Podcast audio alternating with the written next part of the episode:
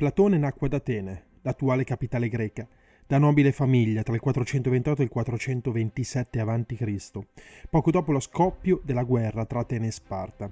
Il padre, Aristone, discendeva da Codro, mitico re di Atene, la madre, Peritione, da una famiglia anticamente imparentata con Solone.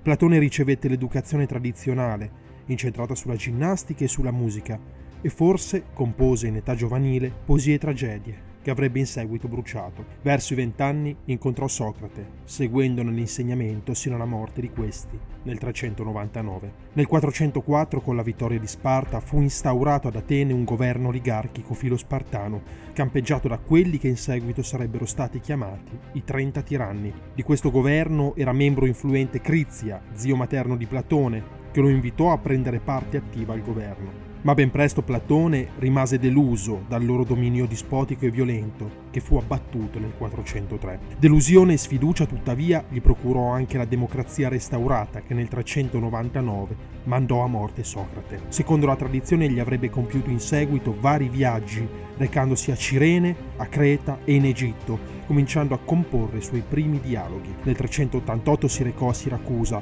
governata dal tiranno Dionisio il Vecchio, fermandosi durante il viaggio anche in Italia meridionale, in particolare a Taranto, dove conobbe il pitagorico Archita. Imbarcatosi in seguito su una trireme spartana per tornare ad Atene, sarebbe stato condotto su istigazione di Dionisio, con il quale era entrato in contrasto, a Egina, allora in guerra con Atene.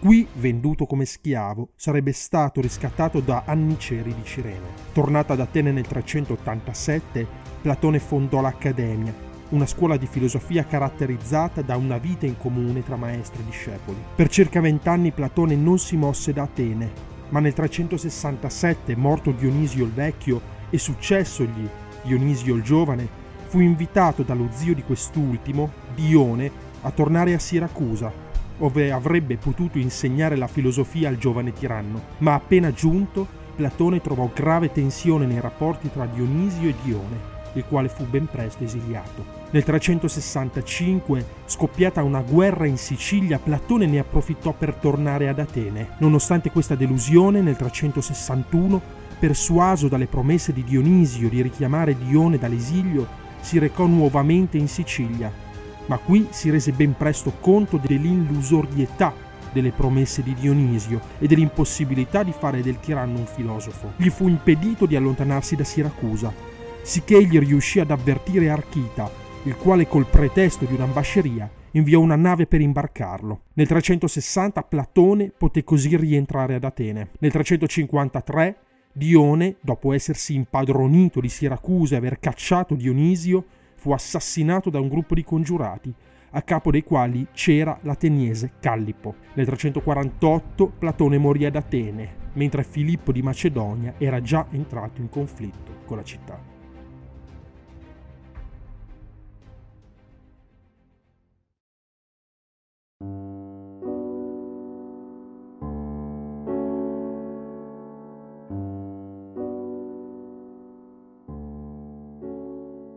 Platone è sicuramente un filosofo fondamentale e rappresenta un punto cardine insieme al suo maestro Socrate, insieme all'allievo Aristotele della filosofia antica, ma sarà punto di riferimento per ogni epoca della storia della filosofia. Oltre alla sua vita, oggi tratteremo dei problemi essenziali che stanno addirittura prima della filosofia di Platone. Innanzitutto il primo problema che tratteremo sarà proprio il problema della scrittura. Infatti fare filosofia nel 400 a.C ha delle problematiche, ha dei problemi addirittura nella forma, nei mezzi di espressione, perché nessun filosofo prima di Platone si era espresso come lui, aveva fatto filosofia come farà filosofia Platone. Noi sappiamo che Parmenide utilizzò gli esametri, Eraclito scrisse in maniera aforistica dei pensieri frammentari, Democrito utilizzò un antecedente dello stile manualistico che riprende prenderà Aristotele. E invece Platone utilizzerà il dialogo come delle commedie, ricostruirà delle scene dell'antica Grecia, dell'antica Atene, dell'epoca d'oro della città di Atene. E per fare questo si avvarrà di diversi personaggi ma protagonista di tutti o quasi tutti i suoi dialoghi rimarrà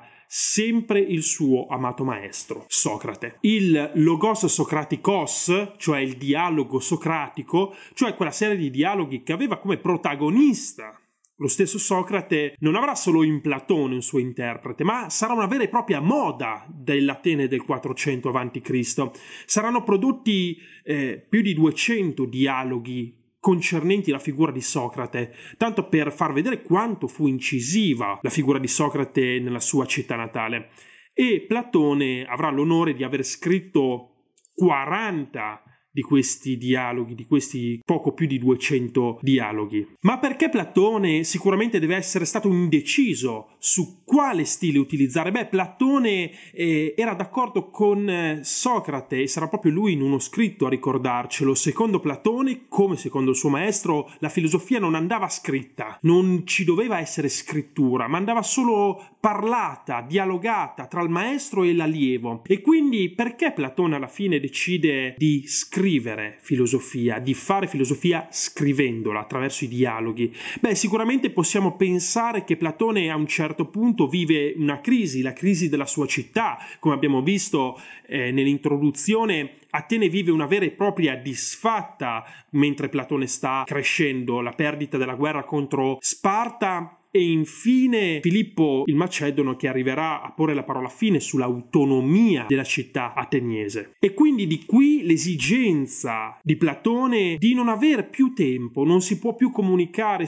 con l'allievo singolarmente, ma bisogna accelerare i tempi. Allora bisogna produrre degli scritti, dei dialoghi che permettano di diffondere il pensiero, le idee di Platone il più velocemente possibile. E così nasce il dialogo platonico, sia contro contro la disfatta della città per riparare alla disfatta della città, sia anche contro la figura del sofista, cioè quelle figure che avevamo visto un po' di puntate fa, che iniziavano a insegnare ai giovani che non vi era nessuna verità, che non vi era che uno scetticismo imperante in questa vita, che alla fine per ottenere ciò che si voleva si poteva fare di tutto, bastava non essere scoperti. Come abbiamo già ricordato, le opere platoniche sono più di 40-40 dialoghi, di cui 10 al giorno d'oggi sono considerati di dubbia provenienza o in parte spuri, quindi non scritti da Platone. Finiamo questo video dando le linee base, le linee guida della filosofia platonica